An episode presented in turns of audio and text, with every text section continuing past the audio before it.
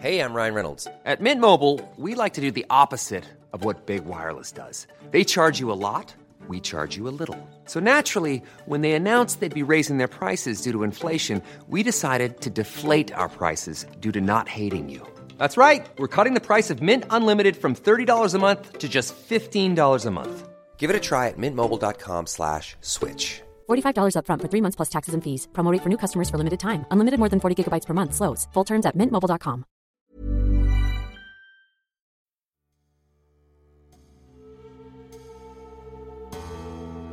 Seth Adoncor est mort à 23 ans, en 1984.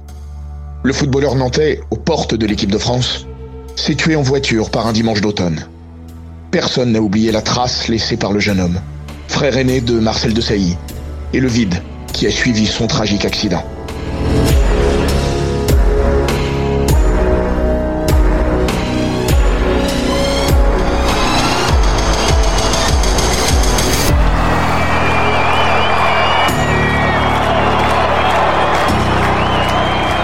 Bienvenue dans les grands récits d'Eurosport.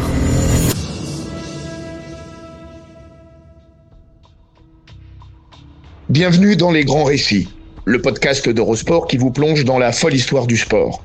Entre pages de légendes, souvenirs enfouis et histoires méconnues. Et aujourd'hui, Hortense, nous allons parler de Seth Adoncor. Bonjour Florian. Oui, dans cet épisode, nous allons revenir sur le parcours de ce grand espoir du football nantais et français, fauché sur la route un dimanche de novembre 1984. Il avait 23 ans. Pour commencer ce grand récit, revenons au 11 juin 1983. 41e minute de la finale de la Coupe de France entre Nantes et le PSG.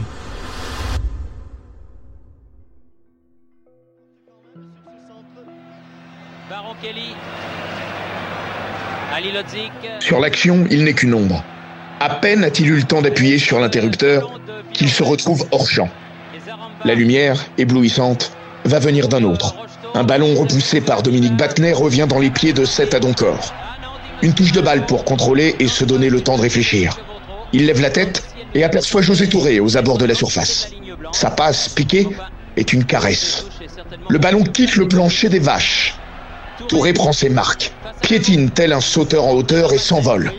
Le reste est gravé dans la légende. Au pinceau, son burin.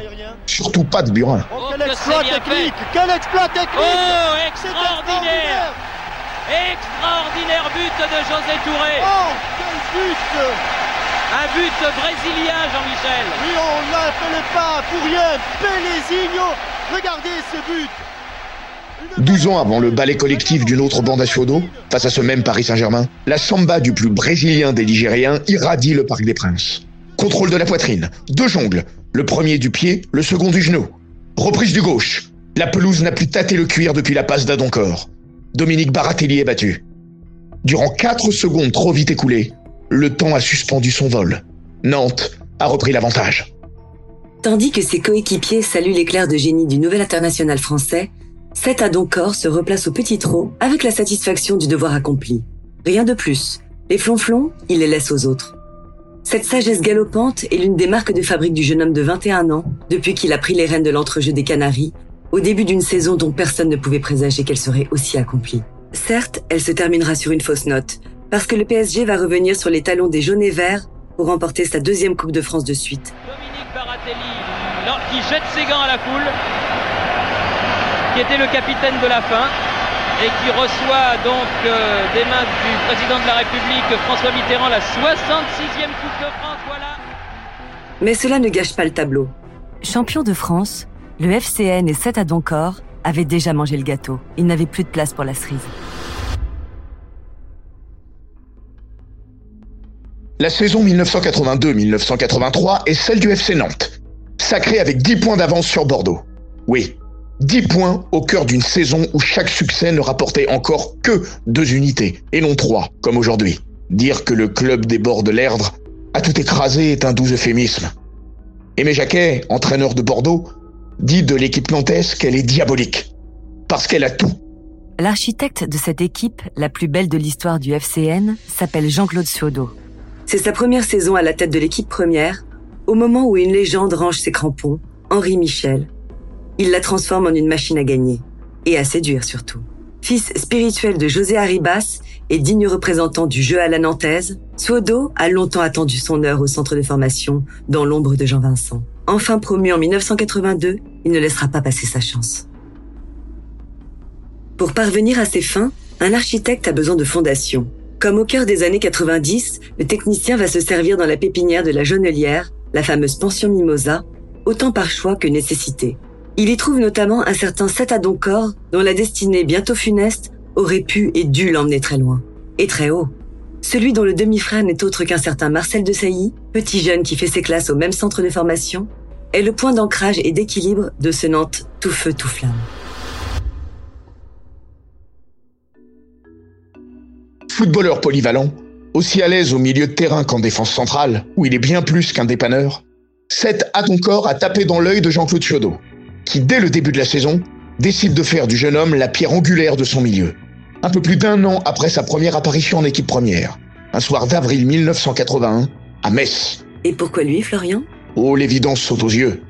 Du haut de ses 180 cm et de jambes qui semblent interminables en raison avant tout de la mode de l'époque et de shorts qui portent bien leur nom, Adoncor est un milieu à tout faire. À tout bien faire, devrais-je dire. Athlétique, endurant, acharné, le Nantais ne lâche jamais sa proie. Et pour ne rien gâcher, n'est pas maladroit ballon au pied. D'une certaine manière, il représente l'archétype anachronique du milieu de terrain du futur. Il y a du Christian Carambeu en lui. Un peu de Marcel de Sailly aussi. Mais le de Sailly du Milan AC, en plus abouti techniquement. Historique du FCN où il a passé 12 années, Gilles Rampillon a quitté le club juste avant l'avènement d'Adoncor et la saison dorée des Canaries. Mais le meneur de jeu avait déjà compris que le Momorasta avait quelque chose de spécial. En plus d'une maturité qui a poussé Suodo à l'envoyer au charbon rapidement.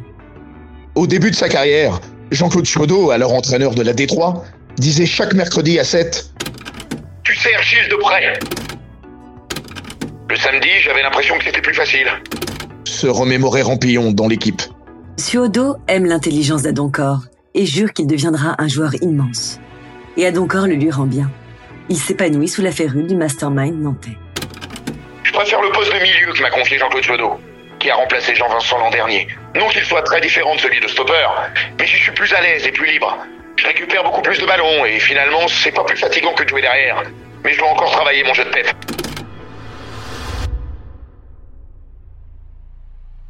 À 21 ans, Seth a donc corps à la tête sur les épaules. C'est de famille. Né le 30 octobre 1961 au Ghana, le jeune garçon quitte son pays natal à l'orée de son adolescence naissante. Parce que la fratrie suit le nouveau chef de famille, un diplomate français dont le nom sera un jour connu de l'Hexagone entier, par le biais de son fils adoptif, Marcel de Sailly. Adoncor ne maîtrise pas encore le français, mais il parle football, c'est l'essentiel. Il va donc s'inscrire au club de la Mélinée, où il fait ses premières classes. C'est son professeur de mathématiques qui lui conseillera vite d'aller faire un tour du côté de la Jonelière. A raison. La grève va prendre. Le petit Marcel, de 7 ans son cadet, empruntera le même chemin. Avant de devenir une légende du football français et revêtir 116 fois la tunique bleue, Marcel de Sailly est un observateur fasciné des exploits de son aîné, qui est son modèle. Cet Adoncor aurait d'ailleurs pu être l'exemple de quelques générations à venir, si sa vie ne s'était pas brutalement arrêtée par un jour de pluie. Parce qu'en plus d'être un footballeur de talent, Seth est un type bien, qui fait l'unanimité partout où il passe. Au moment où il apprendra le décès d'Adoncor, Loïc Ami saura ces mots, englobant les personnalités des autres victimes du 18 novembre 1984. Difficile de se fâcher avec de tels camarades. Ce 18 novembre 1984 justement est un dimanche. Trêve internationale oblige, le championnat de France fait relâche. Si l'exercice 1983-1984 ne sera pas au niveau de la formidable saison 1982-1983, le Football Club de Nantes est reparti sur les chapeaux de roue et pointe à la première place de la Division 1 avec une longueur d'avance sur Bordeaux, loin devant le reste de la meute. Cet Adoncor, lui, n'est plus très éloigné de l'équipe de France. Reine d'Europe depuis juin. Très sélectionneur des Bleus et observateur averti du Football Club de Nantes, Henri Michel s'est d'ailleurs récemment penché sur le cas du jeune Adoncor. Yvon Leroux, blessé, il a pensé à faire appel à celui qui a reculé d'un cran et compose désormais la charnière nantaise avec Maxime Bossis depuis le départ de Patrice Rio. Il a jugé que c'était trop tôt, mais l'heure d'Adoncor viendra. Tôt ou tard, elle aurait dû, tout du moins. Midi 35, Temple de Bretagne. Ce dimanche-là, Seth Adoncor et deux de ses partenaires sont invités à déjeuner à Saint-Nazaire, chez les parents d'un autre de leurs coéquipiers, Laurent Aubry.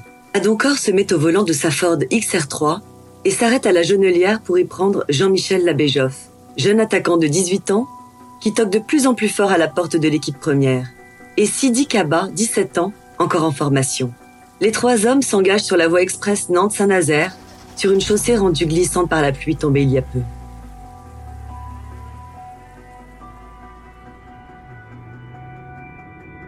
À hauteur de Temple de Bretagne, dans une légère courbe, à gauche, la voiture de Seth Adoncor roule vite.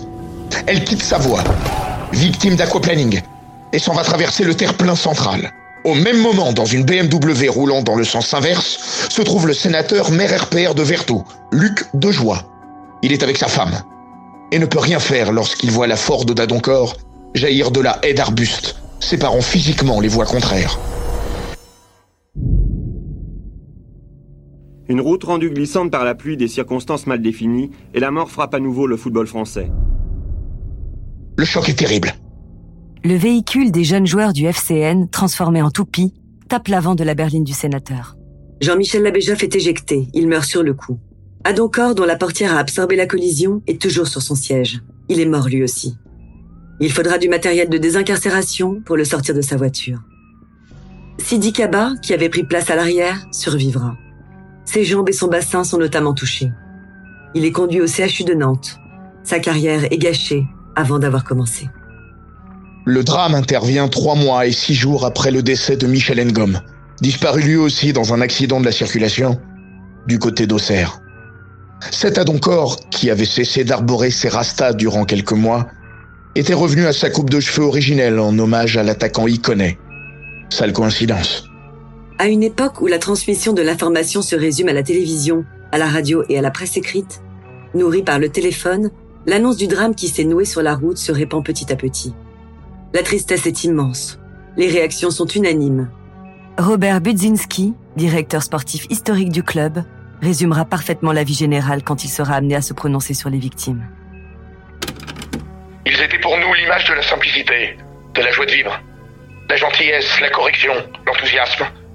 Ils l'apportaient sur le terrain et en dehors. Les mots de Jean-Claude Chiodo sont d'une incommensurable tendresse et d'une infinie tristesse. Je n'oublierai jamais le good morning qu'il me lançait chaque matin. C'était sa manière de me charrier pour mon mauvais accent anglais. Je crois avoir été son copain. J'ai sans doute passé plus de temps avec lui qu'avec mon fils. Je me fous du vide sportif. Ce qui est infiniment plus grave, c'est que la vie ici est cassée. À 1000 km de là, Marcel de Sailly, 16 ans, est en stage avec l'équipe de France cadet. À Monaco, les mini bleuets ont battu l'Italie et remporté le tournoi international de la principauté. Comme son grand frère, celui qui deviendra Marcello, puis The Rock, au bonheur de ses pérégrinations, est une promesse et s'imagine bien jouer un jour aux côtés de ce frère qu'il aimait et ne l'épargnait pas. Mais était toujours juste avec lui. Il était assez dur avec moi, comme il l'était sur le terrain aussi. Mais c'était pour mon bien. Moi, j'étais un peu nonchalant. Et je l'ai vu marquer Michel Platini en individuel à Marcel Sopin. J'étais ramasseur de balles. J'aurais voulu qu'il m'accompagne, être avec lui, ou que je puisse être proche de lui. On se serait compris, on se serait aidé. Mais c'est un peu Didier qui a remplacé mon frère disparu.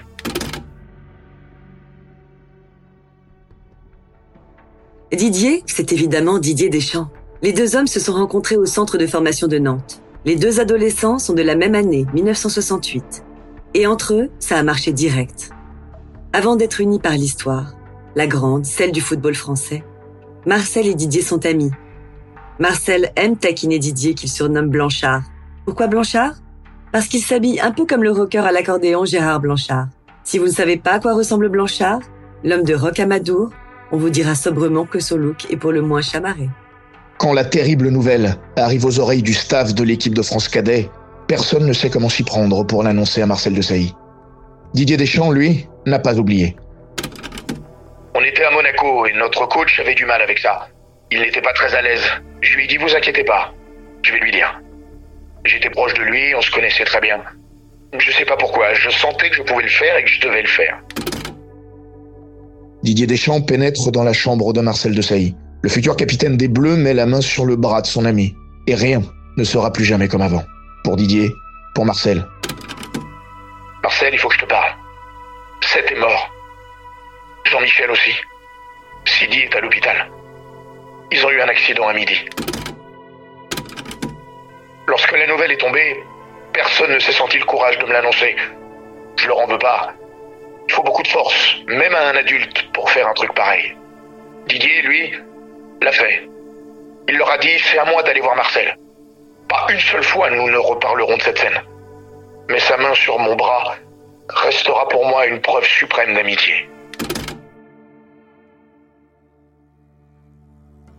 Trois ans plus tard, à quelques encabures de Noël, c'est Didier Deschamps qui aura l'immense tristesse de perdre son grand frère dans un accident aérien cette fois. Cette épreuve marquera Didier, comme la perte de cet Adoncor a marqué la vie de Marcel. Il était footballeur professionnel, et moi j'essayais de mon côté de faire mes classes dans le centre de formation. Après ça, je me suis senti investi d'une mission. Ça m'a donné encore plus de force. Cet Adoncor ne verra jamais le petit Marcel devenir grand. Mais d'en haut, l'a accompagné. Assurément, plus qu'une ombre.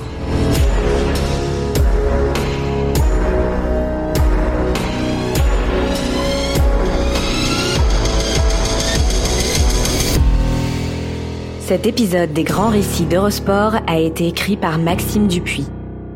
Il est raconté par Hortense Marin et Florian Bayou. Monté par Jean-Gabriel Rassa et produit par Bababam. N'hésitez pas à vous abonner, commenter, partager et noter ce podcast sur Apple Podcast, Google Podcast, Castbox, Spotify, Deezer et toutes les plateformes audio.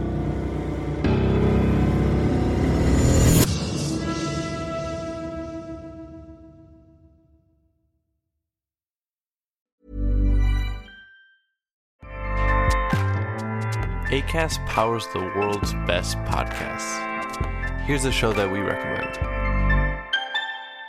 The Real Housewives is a guilty pleasure for most, but if you're looking to not feel guilty about that pleasure, tune in to Everything Iconic with me, Danny Pellegrino, where I break down all the messy moments and behind the scenes antics of Bravo's popular franchise. And on Everything Iconic, I also interview celebrity guests like Kelly Ripa, Kiki Palmer, Drew Barrymore, Cameron Diaz, and more about their guilty pleasures, their past work, and so much more. So if you're pop culture obsessed and find yourself watching way too much reality TV like me, tune in to Everything Iconic with Danny Pellegrino wherever you listen to podcasts. ACAST helps creators launch, grow, and monetize their podcasts everywhere. ACAST.com.